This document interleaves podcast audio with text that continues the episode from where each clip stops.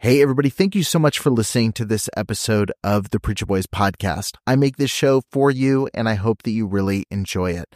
I have a lot of people that ask me how they can support the show financially, and you can do that by heading over to patreon.com slash preacherboys. You're going to get access to exclusive content, including early releases of episodes. I've got a couple episodes right now that have been released at least a month early over on Patreon. You've got access to things like unique merch, depending on what tier you join, and you get access to some behind the scenes content that I'm posting within the group. So head over to patreon.com slash preacherboys and become a member over there today.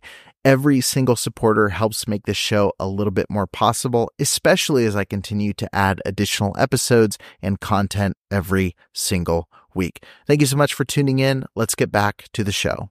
Trigger warning. This podcast contains descriptions of various abusive situations. Listener discretion is advised. You are listening to the Preacher Boys Podcast, a podcast shedding light on decades of mental, physical, and sexual abuse within the independent fundamental Baptist movement. The testimonies shared on this podcast are told from the personal experience and perspective of the survivors. Not all legal outcomes are known or final. Any suspect is presumed innocent until proven guilty in the court of law. To find more information about the Preacher Boys podcast and upcoming documentary, visit preacherboysdoc.com or connect on Facebook, Instagram, or Twitter with the handle at preacherboysdoc. Now, here is your host, Eric Skwarczynski. In the beginning of August, Becky Earnhardt posted a video that alleged physical and sexual abuse at the hands of Austin Gardner. Austin Gardner, at the time, was the founder and director of Vision Baptist Missions. He has since stepped down from his position, and there is an internal investigation happening right now at Vision Baptist Missions and at Vision Baptist Church there in Georgia. It has been a turbulent time since the video has been released. Some Vision Baptist missionaries have resigned from their positions with the organization, while others have swarmed with overwhelming support for Austin Gardner. There's also been a video that's been posted by Austin Gardner himself denying the allegations. I wanted to sit down, find out why Becky is deciding to release this video at this time, what she's hoping will happen in the next couple of days, and really to give us an idea of the scope and scale of the abuses that are being alleged. It's a really great conversation, and I appreciate Becky taking the time to sit down with me and to discuss this important topic. Without any further introduction, this is my interview with Becky Earnhardt. All right, everybody, welcome back to the Preacher Boys podcast. Becky, thank you so much for joining me on today's show. Sure. Thank you for having me yeah your your statement uh, released and i push people in the introduction of this of this episode to go listen to that because i think it gives a lot of good context for what we're talking about. But i, I think for a lot of people um, you know your statement released and it was a it was sh- shocking um, to say the least. I think for a lot of people who um, you know were aware of Vision Baptist Missions and aware of Austin Gardner. Um, like I even think of myself, um, Vision Baptist Missions produced my first documentary. Um, so, you know, when I first became aware of it, it was a it was a huge bombshell for me. Um, I, the biggest question that's floated around, and it always floats around in these cases, has been, um, you know, the why now question. And you know, when we when we discuss trauma or research trauma and you know study all of the the pieces that go into that and processing these stories it, it's often that there's a long period of time before these come out. But i i wanted to kind of ask you know that questions floated around social media when this video dropped. Why now? What's what's the what's the goal of the statement? Uh, what's the goal of of bringing this to light? And uh, what are you hoping to see happen in light of this statement well, I appreciate you framing that question so graciously. Um, what do I want to accomplish? I I feel like when sin is committed within a church and it is only a religious or a biblical situation that it's handled biblically through the church. I understand that the church has that authority. But in some cases, when a law is broken or a crime is committed, that no longer falls under the jurisdiction of the church. That falls under the jurisdiction of the government. And God so wisely put that in place for us. And I feel like that it's very important that we understand that justice when it's when it should be left to the hands of the judicial system then that's where it should go. And in my case that was not done. And because it wasn't done in 2004 austin gardner was able to continue with his methods of abuse of authority with his spiritual and emotional physical and even sexual improprieties that are not that are not right. Yeah. And he should have been stopped and he needs to be stopped. And as we've gone through this process, I have been absolutely astounded, astounded at how many people knew of the allegations and just paid no attention to them. No. So they knowingly have covered for him yeah. So I would like for that to be exposed. I would like for that those people to be held accountable because they by by covering for him, they've allowed him to continue this philosophy. They've allowed right. him to train other people who have gone on to hurt people. Right. Why now?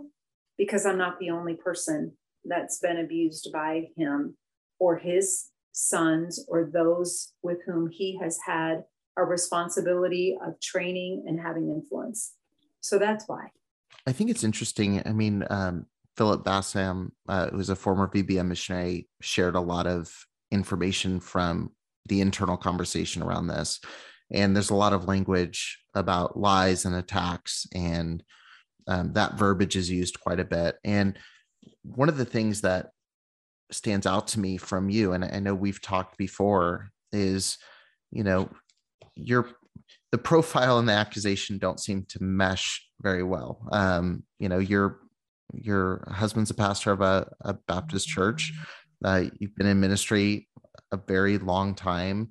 Um, and you expressed to me, you know, even trepidation coming on my show, like saying, I don't want to, I don't want to attack the church. And is that what's expected or, you know, and, and absolutely not. Like I, I allow people to share any perspective they might have, you know. Um, but I think that that was kind of the forefront of your concern was I want to make sure that this is not me attacking the church or even a ministry or the good people involved who are on the mission field. Like this was very specific. And so it was funny having that, you know, that conversation you and I had in my head, and then reading the internal emails from all of the staff kind of characterizing as this attack or this desire to just do damage to the ministry itself. Um, that that really stood out to me.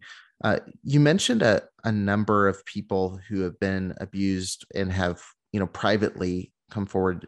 I know you can't give their information, but do you have any kind of rough number as far as how many people have have shared their stories or or expressed that some kind of abuse took place? Well, if I have my numbers correctly, I believe that Vision Baptist Mission was presented with 24 letters, I believe, from missionaries mm. um, wow. stating abuse of some type. Um, and then within the survivors of Austin Gardner website, I believe there were at least 12 different submissions wow. of specific situations or um, validating things that I said happened, they were able to validate that what I said was true. They had firsthand knowledge or had seen um, some of the evidences of the things that I spoke about. Um, and now you have to remember, um, his family has had a presence in Peru for a long time. And so what a lot of people in america don't understand is that while we are working on the american side we're also working on the peruvian side hmm. and so we have there are a couple of lawyers that are already working on that side handling things that are coming in from that side wow. Because that's outside of the american jurisdiction which is one thing that we're finding. How recently did you find out that there were other people? Because i know in your story and so many others you tend to think oh it's just me. Um, right. when was the first time that you realized it wasn't just me? There's there's others involved and affected by this. October of last year. Wow. Wow. And so what sounds like they they say oh she just threw this together or um you know she's just those internal emails we we were we were seeing those as well. And so they're um according to mark coffey i'm just a bitter angry person. No. god needs to do something in my heart things like that. Um this wasn't a spur of the moment. We've actually been talking with i've been talking with a counselor for years trying to um,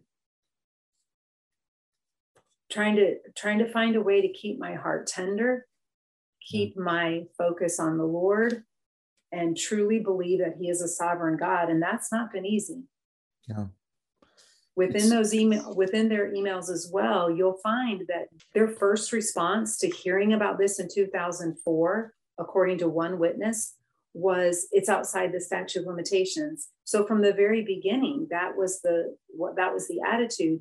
And then within those emails, when Chris Gardner said, "Oh, hey, something might come out about me too," Mark Coffey's first response back was, "But it's outside of the statute of limitations, right?" So there's no there's no concern for the victims. There's no concern right. for did something happen? It's oh no, let's automatically let's cover. And that's not okay. Right. That's not okay. Yeah.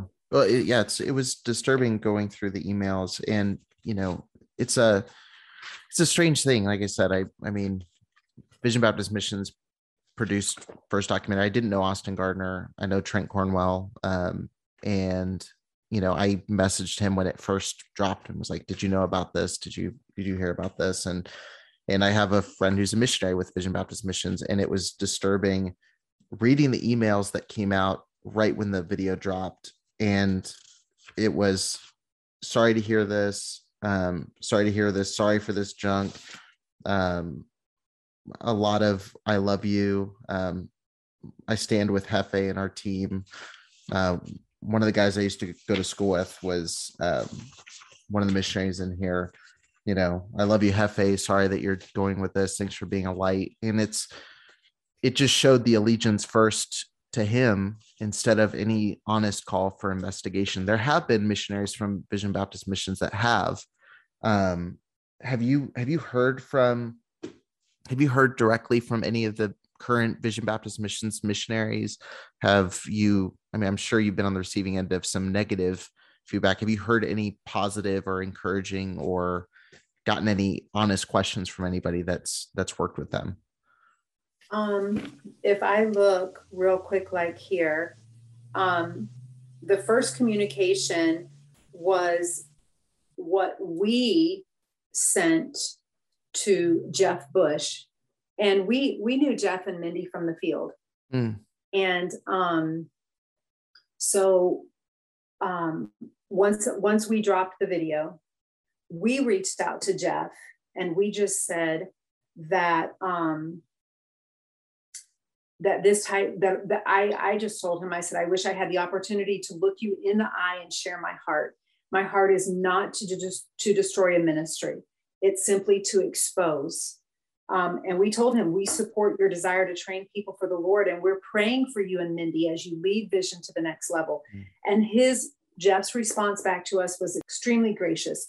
You know he's trying to figure this out. We've never done this before. I appreciate your your kind words. I want to do the right thing. Um, and then, but but so his only response to us has been through that short um, Facebook yeah. messaging that we initiated. Um, somebody from the church, one of the deacons from the church, reached out to Jonathan, and he's had that communication back and forth. But I have to tell you this. Um, to the credit of Trent Cornwell, I've never met him. No.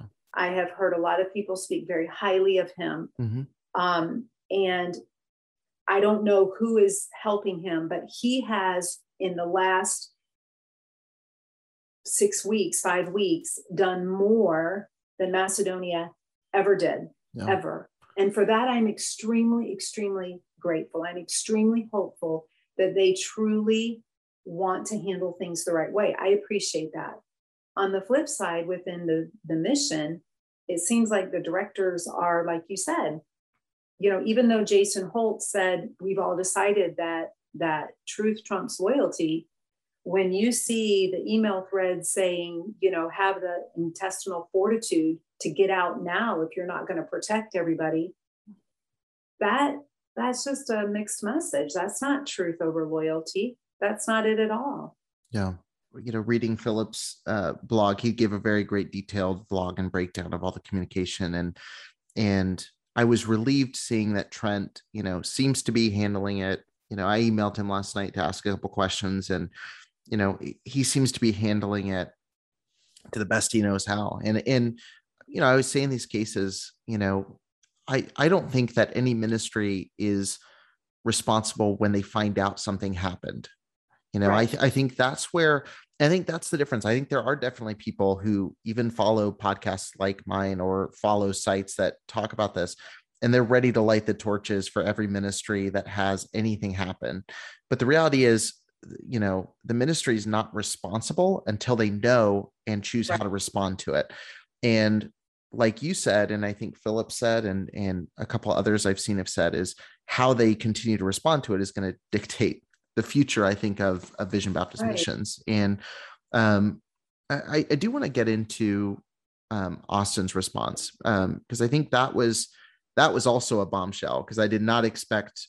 Typically, in these cases, there's no response. It's just let's keep plowing forward.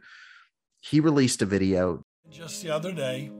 A video, a horrible video, drops, and I'm called and told to watch a video I, can extra- I cannot describe the hurt and how it tore us up. But I want you to know that Vision Baptist Missions has gotten an independent investigation. I stepped away so that they could investigate. I don't want to hurt the cause of Christ. I don't want to hurt the name of Jesus and world evangelism. The independent investigator is investigating this situation to see if there is cooperating witnesses, testimony, anything. At the end of that time, I will be found innocent. And when I am, I intend to return to my father's business and to do what God called me to do. At some point, you have to respond. He has a lot at stake. Yeah. And so I, I was not surprised that he responded. Um, I'm not sure that he achieved what he had hoped to achieve. I mean, the the biggest thing that his statement left me wondering, and one of the I, I don't remember his name or I'd give it, but one of the former missionaries from uh, VBM mentioned, he said the video fails to address like the biggest question, which is why? like, what benefit is there to these allegations coming out now? And you know, there there's that's really the big question. I watched the video and I just thought this doesn't address any reasoning for why this would be happening. It doesn't address why there's a reason for attack, why there's even a, a feeling of, if you want to say bitterness, like it doesn't address any of those things. What response would you want to see in a in a video like this? If he was being truthful and and honest, and what would you hope to that would be said um, in response to these these allegations? Well, contrary to what Jason Holt has said. He said he was abhorred at our video, at our behavior, at and that we had no um, I forget the wording he used. The idea was that he saw no desire for us to have restitution. Um, I believe was the wording. I, I hmm. can't remember exactly. But restitution means we sought restitution. That's what we sought for in 2004. We, yeah. we sought for acknowledging the wrong that had been done, taking responsibility for it, and then putting yourself under the, the, the, responsibility of whatever those consequences would be. If they're biblical, that falls within the church side. If they're legal, then that falls within the jurisdiction of the judicial system. And so submitting himself to whatever those consequences are, because yes, he got to choose his actions. Yeah. He's chosen them for a lot of years. And according to these 20 something missionaries, that have presented their grievances. This isn't something that has stopped. And so, what would we like to see? I'd like to see him take responsibility. Sure. that's what we would like. We would like to see that instead of defending and and um, minimizing, acknowledging that the choices I made hurt you. Hmm. And they have continued to, and not just me, but yeah.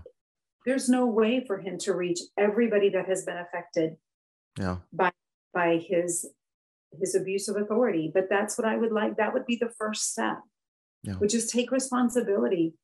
Just acknowledge that. But I don't know if I'll ever see that or hear that.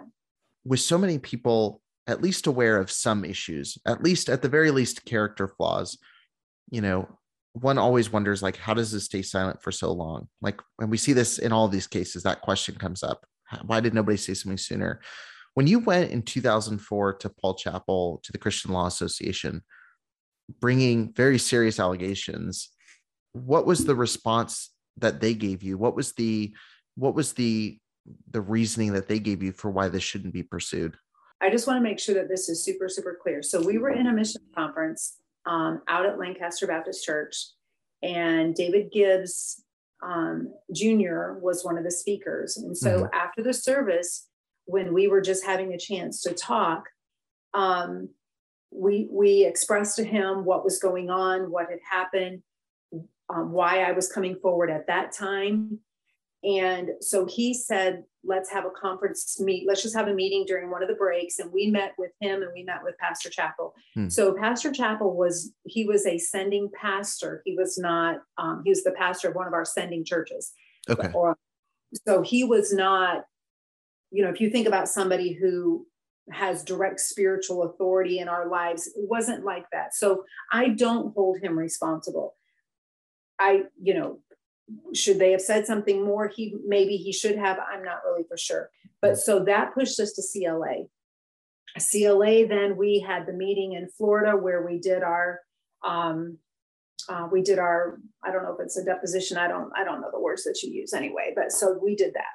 So the response we got from them, the ideal was that if we came forward because of who he was, um, he probably would drag our family through the mud, were the words, and that um, we probably were outside of the statute of limitations, um, and that we could put a formal complaint on file so that if something were to come up in the future, we would have that at least noted that um, we had come forward. Um, and then they they advised us to go to the mission board and to the sending pastor, which was Wayne Cofield. Hmm. And so um, we followed what they recommended we do. There was someone that mentioned that that you did go to the mission board or to Vision. Okay, so when was that? Was that prior to, to this? Vision? No, Vision was not even in existence then. At that point, Austin Gardner was the field director for Macedonia um, oh, was it was it Master? So it was Chris Gardner that mentioned this. He said, "I want you to know that I've been there and was part of the whole experience where she accused Dad offered her and her husband a platform to share it with pastors, and they denied to do this." That is not true. Okay. And Chris Gardner was not in that meeting. And Mark Coffey as well says that he was involved, the most involved team member from the very beginning. Right. Um, yeah. So those those those are not true statements. I'm sorry, those are not true. Hmm. And when I went to live with the Gardners, um, Chris was kindergarten or first grade. Right. Yeah, he's and, young. He's younger. Yeah. Definitely. Right. And so for him to be able to say, you know, Macedonia called him in and said, Hey, is this true? Truthfully, I don't know that Chris would have been cognizant enough to know whether or not what was happening because he was young. Right they're speaking to him now as an adult but yeah. obviously that this was a long time ago when he was a lot younger but um there was not um, they did have a meeting yes a lot of all the Peruvian pastors that he was responsible for in Arequipa yes they did have a meeting but no we were not invited hmm. we had no idea that a meeting was even going on until Henry Sukapuka, who was one of the national pastors that we had started a church with, he was the one who told us. Wow. And so, yeah, that's how we found out. Yeah. And so our support, our our friendships, our my husband was doing a, a coro unido, a, a, choir with all of the churches. We had 120 people in the choir, a lot of friendships, a lot of pastors. And after that meeting, yeah, yeah, they were gone. So there was a meeting, yes, but we weren't invited to it. Wow. I'm assuming now you're finding yourself in a similar position, you know, in light of this. Is has that been the case? Have you had a lot of people that have, you know, that have changed their perception or have been, you know, have been separating their or distancing a little bit in light of this? No, hmm. not from us. No, I can't say that at all. I think I think actually the opposite has happened. Wow. Because there have been a lot of people, especially within this personality and this family and this ministry, there have been a lot of people who have said, I'm glad you said something because I wanted to say something, I just didn't know how, or mm. I didn't have the courage, or I tried and they wouldn't listen, or whatever. So it's been, um, you know, but you have to remember now, I am not, um, I am protecting my heart. I am not allowing myself to go to any information thread that would be negative or that would yeah. you know i i have a husband that is very very um good at keeping me safe hmm. and so he has i have not i haven't followed the survivors page i haven't followed any of that i've tried really hard to because i don't want to be bitter. I do want my heart to stay tender. Um but i there's been a lot of hey me too. Yeah. Me right. too. Um see because what people i don't think understand and i guess this is something that really concerns me within the church is when you have missionaries there has to be some type of accountability. Yeah. And there's really not because you are so far away and a pastor can come down i mean we've seen it happen. We saw it in Arequipa. A, a, an American pastor would come down and you can pay or you can offer a meal or you can pay for everybody's bus ride. So everybody comes in. So that visiting pastor comes in and sees this show for two or three days. Yeah. And and they think oh wow things are going great. This is really really going well. And because you don't speak the language you can't talk to find out what's really yeah. happening so there's no accountability so the repercussions of this type of abuse of authority has its fingers in so, so, so many places. So we have a lot of hurt people who mm-hmm. have said, Me too, this has happened, and this, and because of that, this, and and because he trained this pastor and that pastor acted like this, and the cover up are so deep. Yeah. So no, we haven't gotten the negative backlash. Not yeah. Not yet. I'm sure we might. I mean, we've had some things. Okay, we've had some things happen. We've had some. um We've had some um, false accusations come up, hmm. and it's like, okay, Lord, all we can do is trust you. That truth will come out. Yeah, I've, I've talked about this with. uh I talked about this with somebody the other day, and um, they were just like, yeah, I'm just taking a break. I, you know, I, I appreciate what you're doing, but I just, you know, I don't want to be in the threads and like just see and don't want to soak in all the stories 24 7. I was like, I'm with you. Like there's times I don't even follow my own comment threads, you know, like I put out my content and take a break, you know, and I, I think there's wisdom in not soaking in the trauma because it is, it's, it's difficult, you know, even beyond just being angry, which it's easy to get angry when you see these stories, but even beyond that, just mentally living in that space, you know, for me, the I, I had three or I think three interviews this week. That's good. Like I've hit my I've hit my quota for how much I want to think about, you know, a lot of these topics, and and that takes the time to go through and reread statements and and all those sorts of things. And it's I think it's there's wisdom in that, and I think also too, like it it it, it keeps you being able to speak to it in a in a really fresh way and being able to just share exactly what you're feeling without having to feel like you have to address something that's being said or you know constantly be going back and forth defending yourself because that's a that's a nasty cycle. Um so I, I really I really respect that. Um, and I, I think too, again, this just is what I wanted people to really hear when I was when I watched Austin's video, because after you put out your statement, I told you beforehand, I was just like, she said her story. Like, I don't need to ask her to come on. I don't need to, she said it in the way she wants to say it. That's great. And then I watched his video and I was just like, how she's being described in these emails and this video is not who I talked to a few weeks before your statement released. You know, like you were you were grilling me about you know eh, do i have to you know um i'm not bitter we still you know we still work at a church and i was like that's fine that's 100% okay. If i'm angry you know why i'd be angry? I'm angry that they have gotten away with hurting so many people hmm. for so long. And we're talking with somebody right now who what is a victim in peru. And they they want nothing to do with god that and i'm like i'm like lord where are you? Why would you let somebody influence another life that would eventually turn away from god? And i've had all those same questions. Where is god? Where was god? Where is he now? When is he going to show up? When will we see justice? When will these other people see justice? So all of those emotions are very true and they're real but I, I know that if I let myself go down that road, then then I let a man become more important than God. Mm. And God didn't hurt me.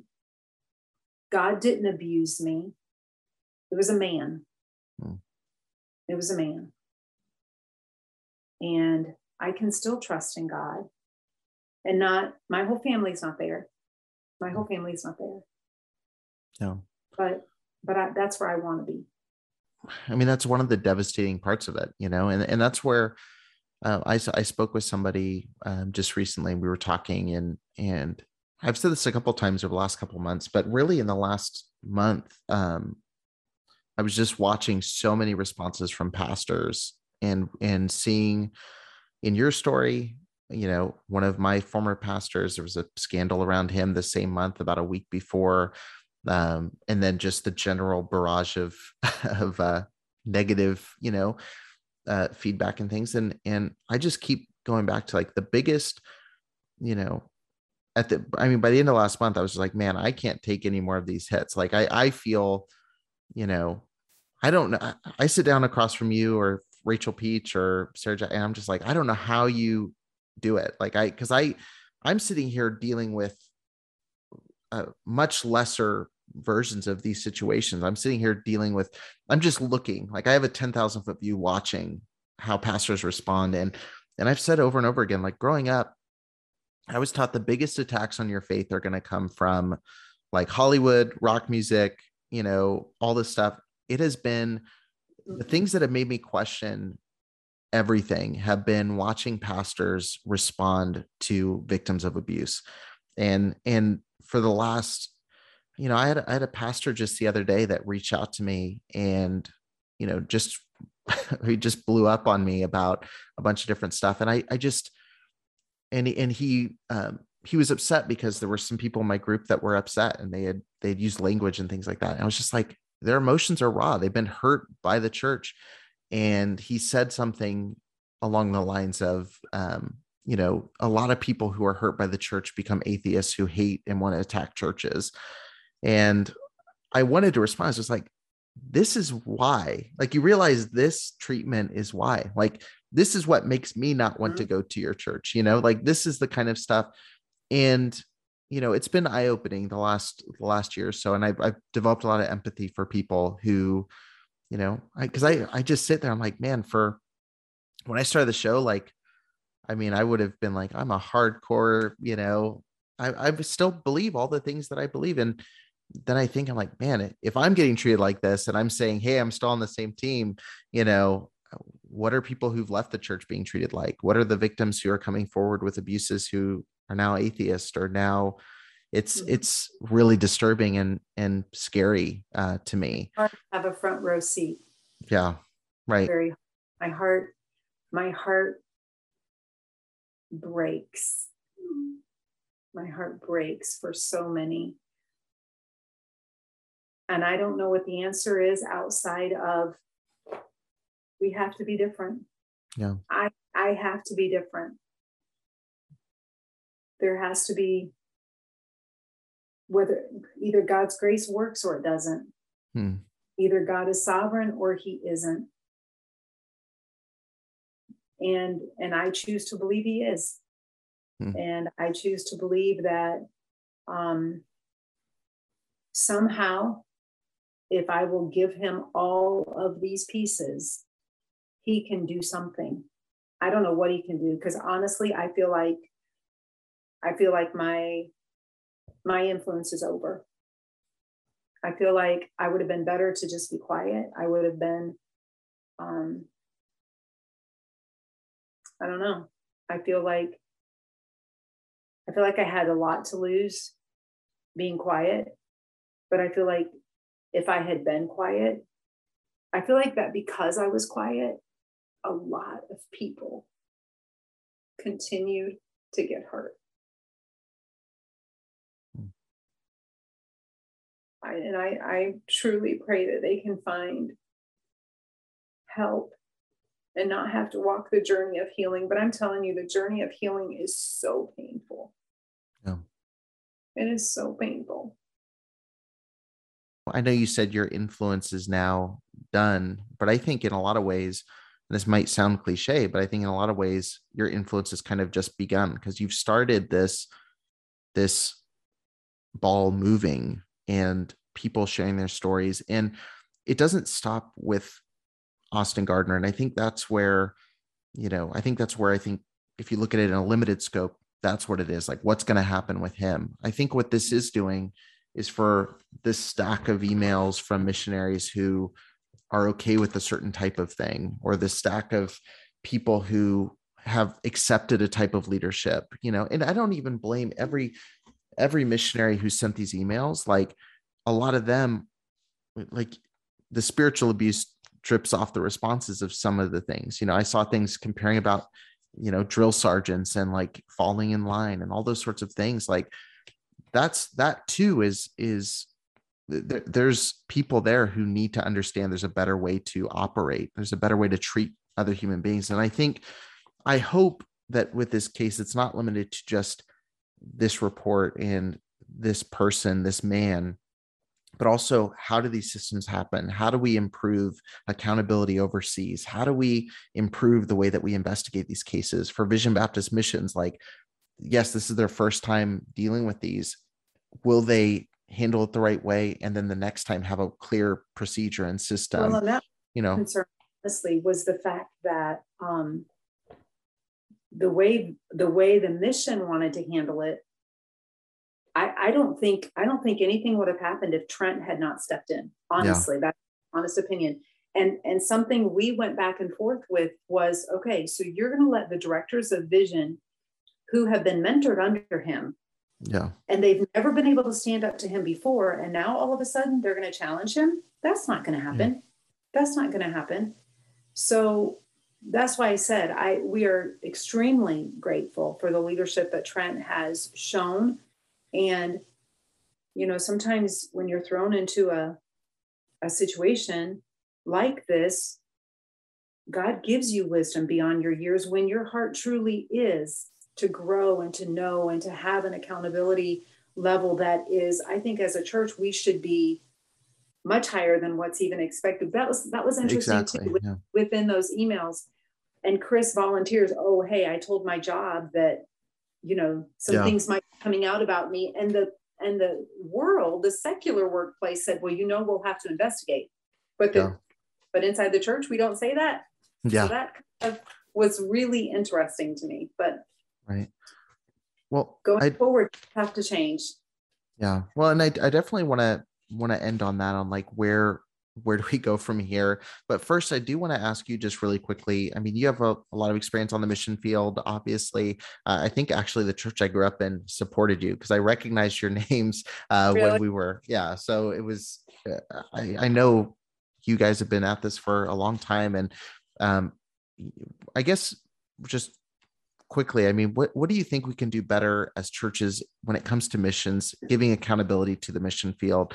Because this I, this isn't the first story like this. I and I know it's not the last. Um, how can churches better monitor what's happening overseas? And do you have any suggestions for for pastors who are you know thinking about like how do we do better in making sure that you know people are not just safe in our churches but in the international churches we're supporting? I think one of the things that we talked about um, we had to come back to the field. Our youngest is struggling with her health. And so mm. that's what brought us back. But coming back, then, you know, you have a different view. But I wish one of the things that we had had was one church that had no financial attachment to us whatsoever, mm. but was a church where we could speak openly and have nothing to lose you know you could you could talk to a supporting church but if they thought you know you were complaining or criticizing the authority you could lose your support. And so a lot of people don't say anything. Yeah. So if we i wish we had had one church that had no financial ties to us but they were our sounding block. It was a safe place to talk. And unfortunately through macedonia we found that it wasn't the board. So we needed somebody outside of that. And, and i think that that missionaries need that. They need somebody that they can talk to and say hey this is what's happening on the field. I'm not sure anybody else knows. Um, no. I think also that pastors need to visit. You need to visit and you need to be able to have a chance to to talk to the nationals when you're able to even asking questions are there any concerns even asking you know i'm not saying isolating because i am not for that but asking the children asking the wife asking the husband how are things going is there anything that you would like to share offering them counseling when they come back there's you know we we we do a debriefing for our military when they come back from a war zone but we do nothing for the missionaries yeah you know? um, so I, I think there are multiple things like that but but the bottom line is is a person has to have a desire to please god more than anything else hmm. anything else and when it turns into this is my kingdom yeah. I can go to this field, I can raise all this money and do practically nothing. Yeah. Let me just tell you, we have seen, we yeah. have seen a lot. But ultimately, that person is responsible to God. And those other missionaries having a, a safe place to have somewhere where they can tell and share, I think is huge. Yeah. I think yeah. is huge. Our church, we support fewer missionaries for a higher dollar amount. Yeah. But we communicate with our missionaries and and it's it's got to be that way. You've got to know. You've got to yeah. know. You've got to be willing to ask the tough questions.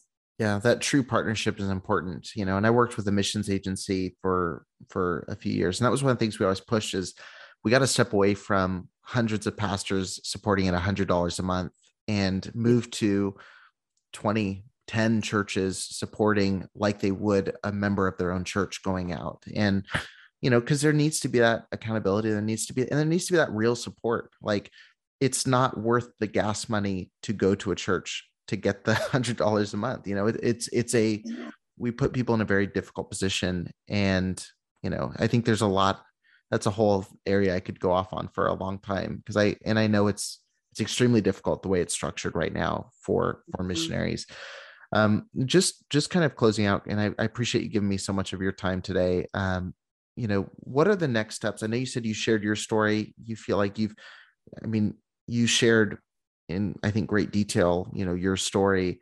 Uh, what are you hoping to happen next? Do you have any idea what's happening next over the next couple of days weeks months? Um, or is it a lot of unknown kind of moving forward Well, there's some known, and there's still a lot of unknown. Um, we spoke with a lawyer that is working with Vision Baptist Church. Hmm. Um, and so I know that that investigation is ongoing. Um, we also are meeting with another lawyer um, to see if there's another angle that we can pursue on top of what we're already okay. doing. We are working with the authorities in Peru. Um, where all of those things will lead and what those timeframes are we don't know. In 2004, what we expected was hey, this is what you did. Would you just acknowledge it? Yeah. This time, I assumed we were taught we would be talking just with him, and it might eventually lead to you know, pulling in these other people that we know have done things that are wrong. Sure. Um, we had no idea that all these missionaries would also be experiencing things. So this has gotten way bigger than we ever anticipated. I had no idea. So I don't know where all of that's going to go. Yeah. Um, but, but we're extremely grateful that Trent and the church have taken it seriously. Yeah. We appreciate that. And I think that's the first step. Any church, you have to take it seriously. You have to listen. Yeah. You have to listen. Right. Well, like I said, I hope this leads to, you know, even people watching us from the outside, other pastors. This is a higher profile person. So I'm hoping that pastors who are watching this from the side are taking note of, you know, what could we do to handle these situations differently? And like I said, I think the impact of what you've said has only just really begun. Um, and you know, I'm interested to see where it moves forward and and the other stories that come forward. But thank you so much for for giving me so much of your time. Like I said, I, it really means a lot to me, and um, I I think it's going to be really helpful for people who are seeing all of this come out and are trying to trying to find some context and and try to figure out how to think about all of it. So thank you very much. You're welcome. Thank you, and and take care of yourself because this is a lot when you're washing dirty laundry all day. Yeah. It's not always good mentally. So we're praying for you. I want you to know that. Thank you for listening to the Preacher Boys podcast. If you appreciated the content on the show, please leave a review on iTunes and don't forget to connect with us on Facebook, Instagram, or Twitter with the handle at Preacher Boys Doc. Additional information can always be found on preacherboysdoc.com. When you need mealtime inspiration, it's worth shopping Kroger, where you'll find over 30,000 mouthwatering choices that excite your inner foodie. And no matter what tasty choice you make, you'll enjoy our everyday low prices, plus extra ways to save, like digital coupons worth over $600 each week. You can also save up to $1 off per gallon at the pump with fuel points. More savings and more inspiring flavors make shopping Kroger worth it every time. Kroger, fresh for everyone. Fuel restrictions apply. Save big on brunch for mom, all in the Kroger app. Get 16 ounce packs of flavorful Angus 90% lean ground sirloin for $4.99 each with a digital coupon. Then buy two get two free on 12 packs of delicious Coca Cola, Pepsi, or 7UP, all with your card. Shop these deals at your local Kroger today or tap the screen now to download the Kroger app to save big today. Kroger, fresh for everyone. Prices and product availability subject to change. Restrictions apply. See site for details.